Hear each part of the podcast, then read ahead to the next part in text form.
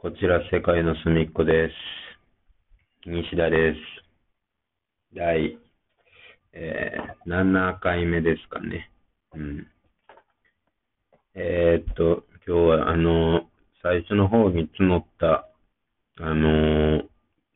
質問とかなんかあったらっていうの募ったのがね、まだこう結構残ってるんで、ちょっとそれを、読んでいこうかなと思いますわ。どれにしようかな。最初はね、歌方さん。ね。西田さん、こんにちは。新しいコンテンツの配信嬉しいです。早速質問です。西田さんは読書がお好きとのことですが、最近読んだ本でおすすめなどあったら教えてください。はい。映画の話ね、何本かしてますけど、本も読みますんで、ちょこちょこ。最近、僕、夏目漱石好きなんですけど、一個ちゃんと読んでないのがあって、で、それちゃんと読み直したんですよ。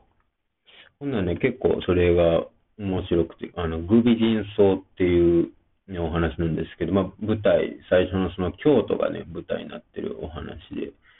言ったら、恋愛というか、そういう人間の、そういうね、男女が何人かおって、そういういろんな人たちの思惑が絡んでいくような感じなんですけど、こういう純文学とか、ね、こういう夏目漱石って聞くと、結構話が平坦というか、割とその話は進まずに、なんか心理描写とか、なんかその空間の、その空気感とか、そういうのを詩材に書き込んでいって、そういう空気を堪能するみたいな面ってあると思うんですけど、結構このグビ人相は比較的物語が、ドラマチックに動くというか、最後とかも、そうなるんやっていう。結構最後の方までストーリーとして結構波が結構ある方かなと思うんで、読みやすいんじゃないかなと僕は思うんですけど、これね、良かったんで。夏目漱石のグビ人相ですね。あとね、これ僕、最近、読書ノートを読んだ本にね、軽くどんな感じやったみたいなのを書いてるんですよ。これによるとですね、あとは、田山かたいっていう人のね、田舎教師っていう本とか、これとかも、これも結構ね、ちょっと地味っちゃ地味というか、これは結構地味で、それでちょっと長いというかね、その田舎で、教師として働き始める、青年のお話なんですけど、最後は結構ちょっと切ない感じで終わるというか、そんな感じで、もう一個は、町田公の梅害っていうね、お話、本。これはほんまに町田公節、もうなんかほんまになんか何も考えんともうアホ臭いことをすごいドラマチックに書いていく感じのね、ちょっとすごい引き込まれる文章やし、そのなんか河内弁っていうのかな、そういう何々しくさってうんぬんみたいなのとか、あんだらみたいなそういう文体なんですけど、僕は結構町田公好きなんでね、この場以外は結構町田公のその感じがすごいムンムンに出ててよかったですよ。はい。本はこのぐらいで、あとは、次はね、アコースティックさん、西田さんは海と山とどちらが好きですか？どっちも好きじゃないです。はい。海は暑い。山は虫がいる。街がいいです。はい。次。松田ペイコさん。西子さんの好きな芸人さんは誰ですか？ゆりやんさん好きですよね。すごい。決めつけ。なぜゆりやんさん好きです？ドキュメンタルとか見ましたけど、あれすごかったですよね。お乳まで出してましたからね。でも、僕好きな芸人。相席食堂とか、あんなんが結構見てってますし、千鳥結構好きかもね。アベマでやってるチャンスの時間っていう千鳥の番組とか、あとアマゾンプライムで、いろはみ千鳥っていう番組とかも見てたりとかね。その千鳥のチャンスの時間に時々出てる七曲がりっていう芸人さんとか結構好きやなと思って、なんか架空芸能人みたいなモノマネみたいななんかやりはったりとか、ツッコミの人の声がめちゃめちゃでかい、なんかそのフレーズの感じとか間が面白いなと思って、あと最近はなんか鬼越トマホークの切れる喧嘩ネタみたいな、あれちょっと YouTube で何本か見てたから、結構でも基本的には結構そのお漫才は僕好きですね。しゃべくり漫才みたいなああいうの好きですね。はい、ちょっとゆりやんさんはあんまりちょっとネタ見てないんではあれなんですけど、はい、次いきますかね。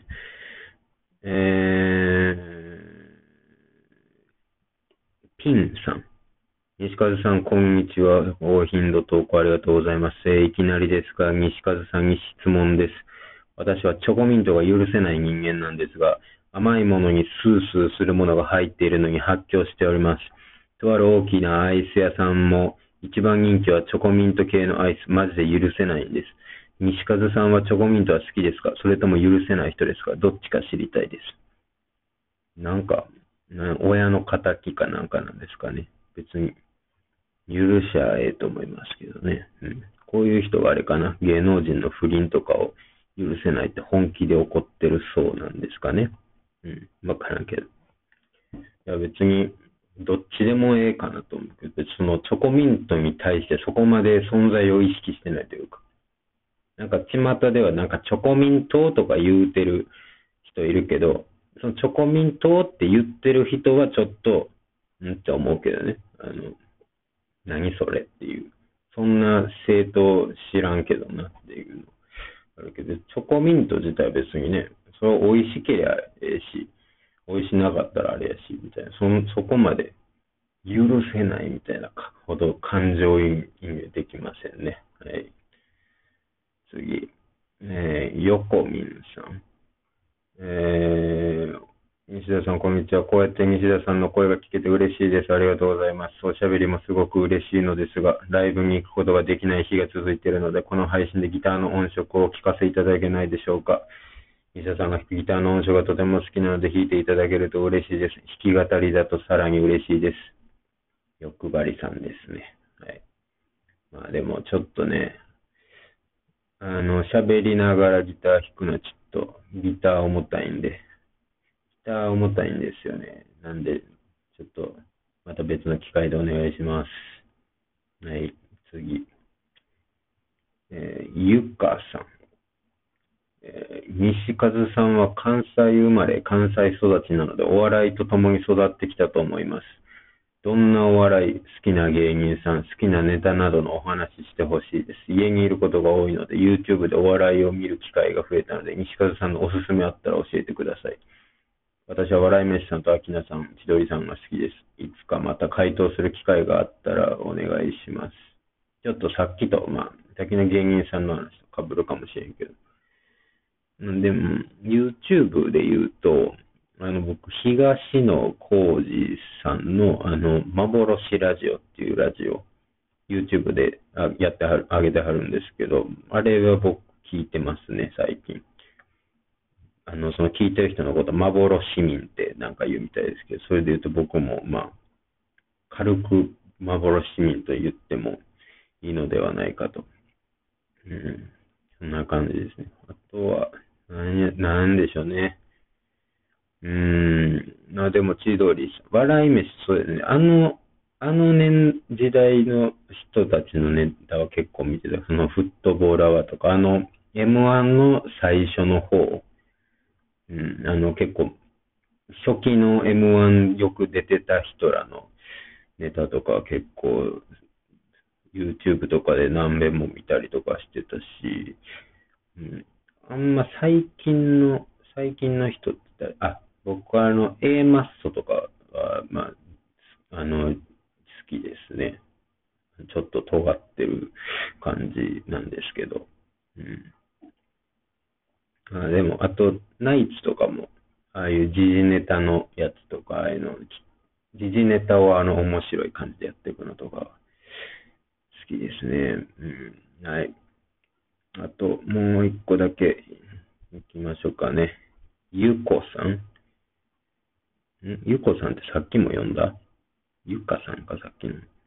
ゆこさん。西和さん、こんばんは。一人語りめちゃくちゃ新鮮で、これからが楽しみです。西和さんが好きな喫茶店のお話を伺いたいです。トークテーマに困った時にでもぜひよろしくお願いします。うん、僕、喫茶店好きなんで、喫茶店よう行くんですけど、まあ、僕はまあ、最近もタバコやめたんで、昔はタバコ吸ってコーヒーすすってたら気持ちいいなみたいな、リラックスするなみたいなだけど、最近はやっぱちょっとコーヒー飲みながら本読むみたいなのが多くて、あんまり静かすぎるとちょっとなんか集中できへんから、ちょっとざわざわしてるぐらいね、そのちょっと、あんまり静かでもうるさすぎてもまああかんから、なんか、程よくその地域の人